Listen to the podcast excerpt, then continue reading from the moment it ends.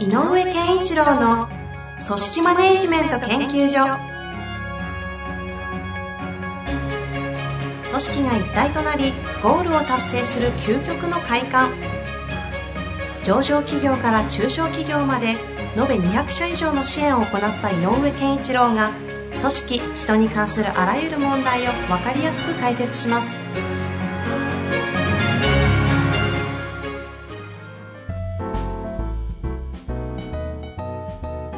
こんにちは、遠藤和樹です。井上健一郎の組織マネジメント研究所。井上先生、本日もよろしくお願いいたします。よろしくお願いします。さあ、今日もね、質問来ておりますので、はい早速行きたいと思います。はいいっちゃっていいですか？あ、いいですよ。ではでは、質問行きたいと思います。この方、えーセールス35歳の男性から、はい、30 35歳ね。はい。男性です、ね。はいいただいております。えー、いきますよ。はい。上手に周りの人を巻き込んで仕事をするための具体的な行動、有効な手段について教えてください。背景あります。えーいつも役に立つポッドキャストありがとうございます。具体的なチーム作りや評価など、マネジメントの実務で使える内容が多く、大変勉強になっています。今回はその中でいつも井上先生がおっしゃっている、周りの人を巻き込んで仕事をするということについて詳しく知りたいと思い質問をしました。はい。周りを巻き込んで仕事をするとはよく言われますが、実際に営業やサポートチームによるプロジェクトチームなどで実践してみると、指示がなければ動けない。一人一人が先のことまで考えて行動できない。声をかけるまで仕事が止まっており進捗が遅いなどの現状が多く、主体的に動くようなチームになかなかなりません。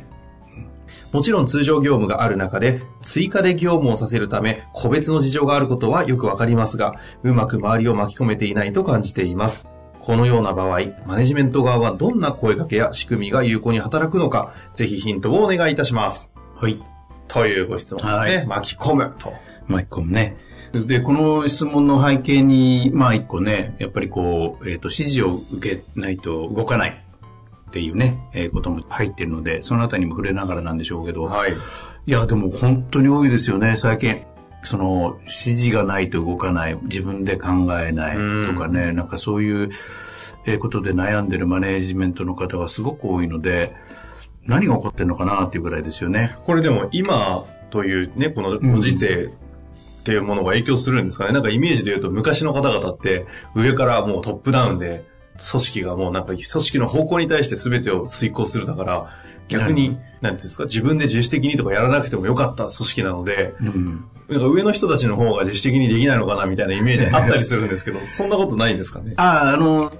若干ね、あの、上の立場の方たちの、その、指示の出し方の不安、なんていうのかな、なんか、あの、一貫性のなさみたい、ちょっと言い過ぎかもしれないけど、うんうんちょっと、この時にはきちっと細かい指示まで言った、この時には言わなかったみたいなことあるのかもしれないけど、えっと、若干あるのは、若い世代の人たちにえー共通しているのは、あのよく言う、あの、間違えてはいけない。正解でないといけない。思ってるので、正解は上司であるあなたが知ってますよねっていう前提があるから、知ってんなら教えてくださいようんっていうモードも結構あったりするのね。うんうんうん。だからよくあるのは、若い人が、あの、これどうしたらいいでしょうかって聞いてきた時に上司が考えさせたいと思うから、え、君はどう思うのって聞いたら、いや、僕が質問してるんですけどって 切り返されるっていうね。質問に質問返しを食らう 質問返しを食らうというね、ことがあったりするんで、まあ、若干、あの、指示を受けたことをちゃんとやるっていうことが大事ですという話は今あると思うんですね。はいちょうどね、今日、今日ここに来る前の、はい。ある会社さんの、えっ、と、まあ、定例で行ってる会社さんなんですが、いそこでのお話でも面白かったのは、彼らは若い人たちに、えっ、と、自分たちが何をやりたいのかもっと言ってくれと言ってるのね。で、その若い人たちに聞いたら、いや、私たちは会社から何を求められるかはっきり言ってくれと。逆になってるって、なんかモヤモヤするって言ってて、あの、その社長さんは僕と同じ年なので、ええ僕らの世代ではちょっとその感覚ないよねと。要するに自分がやりたいことやっていいってこんなすごいいい会社なんだって思ったんだけどな、自分たちの時代はっておっしゃってたけうど、んその価値観がち違うっていうことはちょっとあると思いますね。で、まあ、とは言いながら、まあ、今回巻き込むっていう話なので、えっ、と、巻き込むための、ちょっとこの方もね、あの、すごい文章もしっかりされてるし、ね。一生懸命やってる方だと思うので、この、あの、で、日頃から言ってることも聞いてらいただいてるから、えっ、と、ちょっとわかる、あの、わかると思うので、巻き込む前の前提があって、旗を立てるってこと大事だよっていうことは言ってて、はい、はい、はい。なので、あの、チーム、どんなチームでも、えっ、と、まず目的、方向性、ゴールが、えっ、と、まあ、前提でもいいか、このために考えるでもないいいから、とにかく条件となっているもの、あそこへ行くんだ、えーこのためにやるんだ、こういう前提のど、ま、中だったらどうしようかとか、そういう、えっ、と、ゴールのための、えーなんていうのかな、旗が立っていないと、うんうんうん。やっぱりいけないかなと思う。で、えっ、と、できれば、その旗が、えっ、と、ある意味、意味があって価値があるものであると感じた方が、メンバーは、一般的にね、これをね、メンバーは、えっ、と、自分の力を注ぎやすくなると。うん、うん、うん。あ、それは確かに素晴らしい。例えばだけど、このプロジェクトは、悪いけど、えーここから3年間のうちの会社の業績を左右する一大プロジェクトなんだと。うん君たちに、あの、ぜひ、えー頑張って考えてほしいと。例えばこれを、社長自らが宣言してプロジェクトをスタートした場合と、そうじゃない場合では、これはか受け取る価値観が違うので、うんうんあこれは本気だわ、と。で、なんか、ぶあのこうこうやってたら、よく私も言うんだけど、大事なプロジェクトだと思ったら、社長差し入れ入れてくださいねってよく言うんだけどね。へえ。でもね、写真、社長が写真、差し入れまで入れてくれるプロジェクトっていうのは、それだけ重いのがわかる。あ例えばね、あ。なんか、ちょっとしたテクニックですね。テクニックだけど、感じさせてほしいのよ、うんうんうんできるだけ重さを軽く感じさせない。これが一個、ま、あの、旗を立てる時の。はい、はい。で、重いと、重い、これは重要だと、大事なことだってあの、感じてくれれば、少し巻き込みやすくなる。うん、うん。頑張ろうねっていうことがい、あの、そうですね、頑張りましょうっていう話がでしあのしやすくなるので、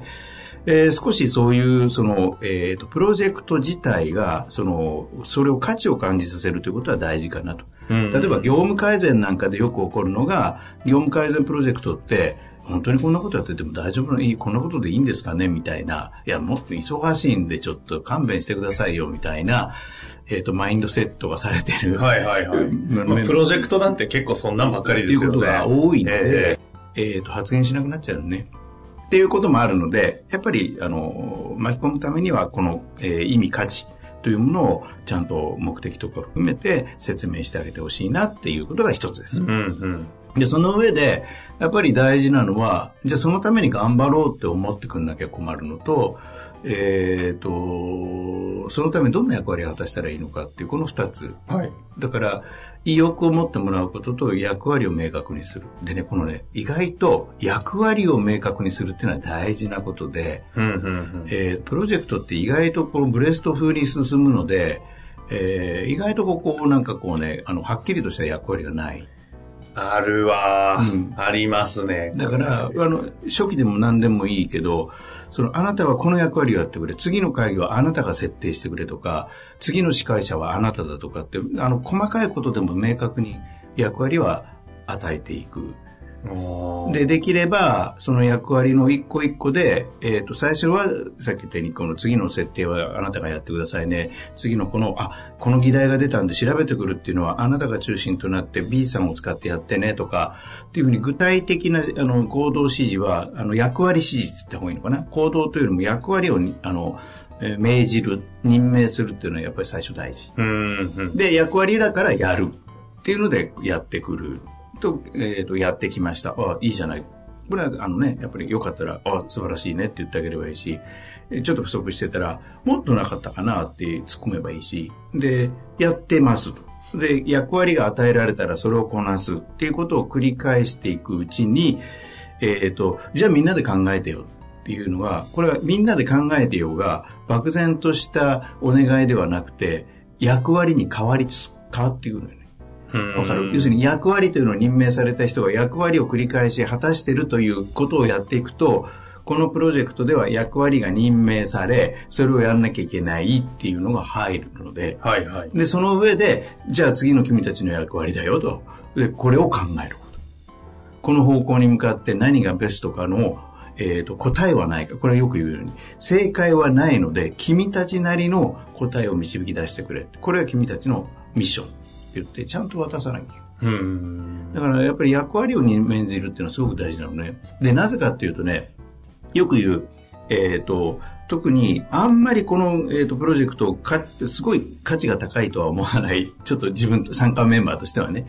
なんかちょっとうん巻き込まれちゃったなっていう、あの、あえっ、と、参加させられちゃったなはいうような感覚が、まあよくありますね、プロジェクトって。手の、手を抜くのよね。うん。これね、集団の手抜き行為っていうのが始まる。綱引きみたいなやつですね。そう。ああ有名な綱引きでは75%しか出さない。うんつまり自分がやったことがすごく結果につながってるかつながってないか分かりにくいと集団ってどうしても手を抜く。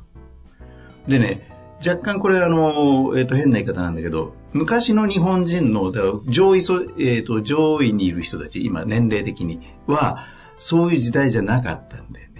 どんなものでも全力ですか？組織に逆に言うとチームとしてなると手を抜かなくなるっていうことがあったような世代なんだ。あの東洋人はそれが強いって言われてるの、はいはい。西洋人に比べて、はいはい。で、えっ、と逆にリレーのように全員が結果を見てる。その人がやったことは。でその結果、えー、とチームに対してどんな影響があったかっていうのが分かるっていう設定がされてるものは逆にえっ、とねあのよりよくより頑張っちゃう一人でいる時より頑張るうんうんうん。っていうことが起こるので、えっ、と、そういう状況を作ってあげること。つまり、みんなで確認できる。あなた、あの人がやってることはこれだっていうのが分かって、あ、あの人が議事録を書いてくれたおかげで全員がまとまったのいいんだよね。とかもっと細かく言えば、じゃあこれちょっと現場に行って調べてこようでもいいから、それに役割を与える。っていうのはだんだん深まっていくのよ。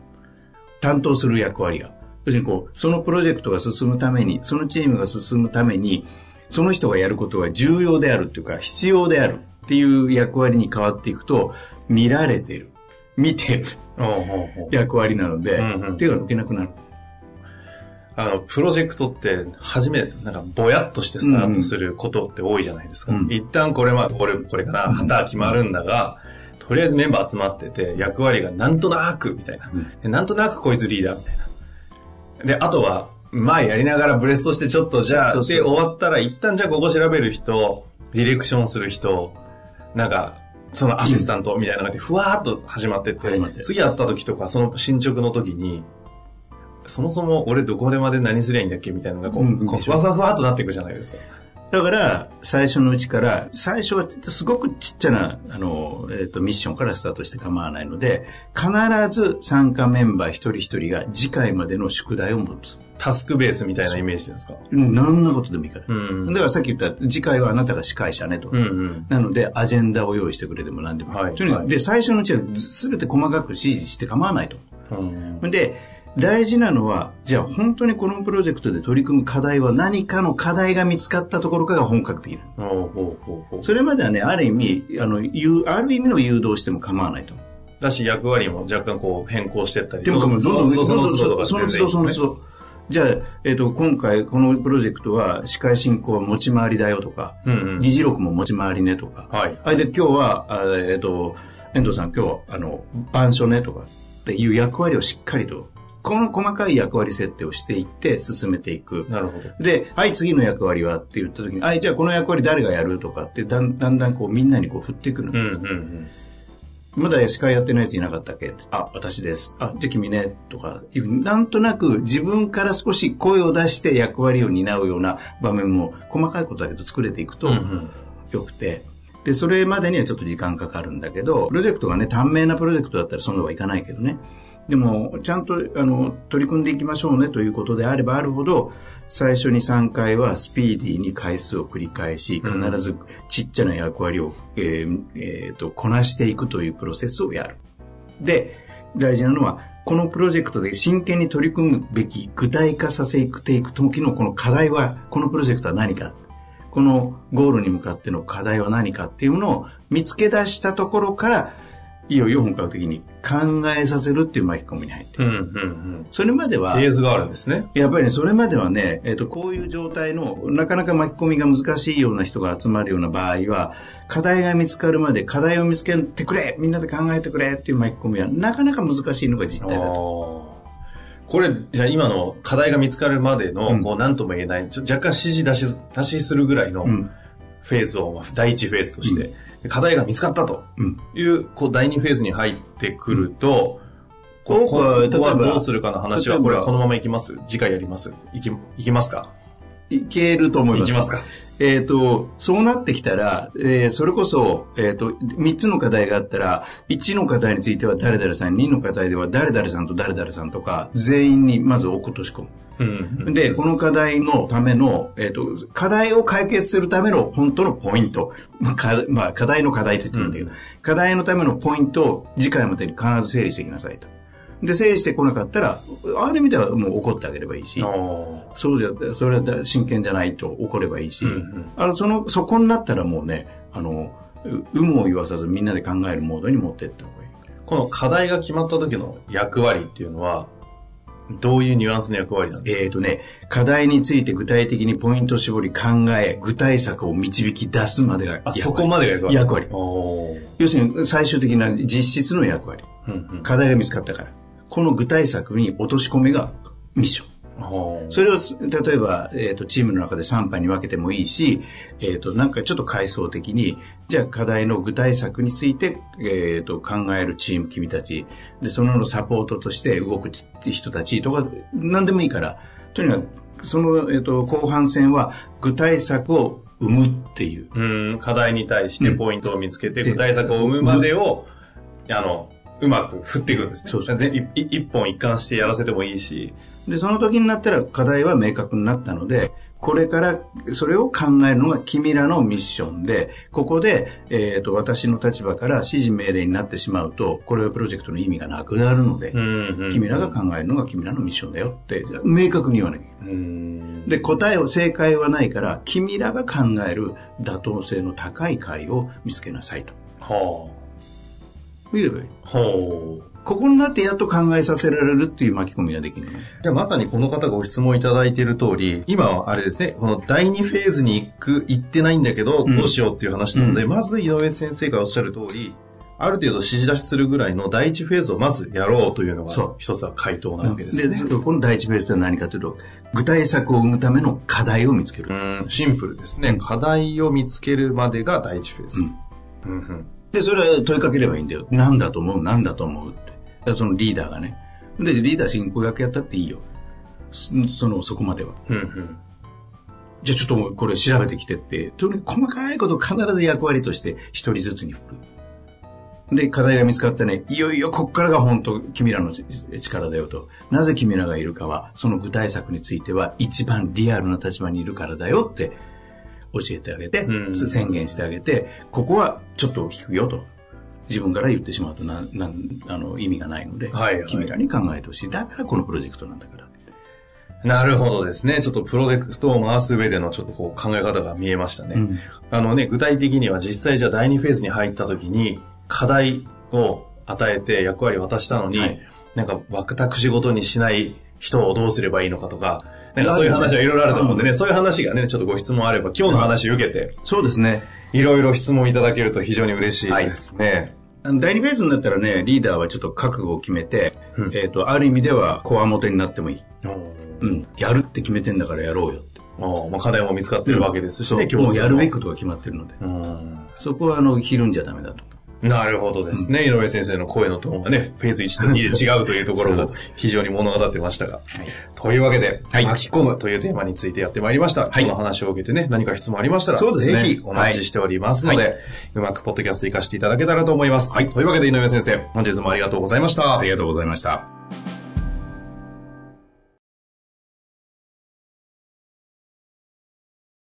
本日の番組はいかがでしたか？番組では井上健一郎への質問を受け付けております。ウェブ検索で人事明快と入力し、検索結果に出てくるオフィシャルウェブサイトにアクセス。その中のポッドキャストのバナーから質問フォームにご入力ください。また、オフィシャルウェブサイトでは無料メルマガや無料動画も配信中です。ぜひ遊びに来てくださいね。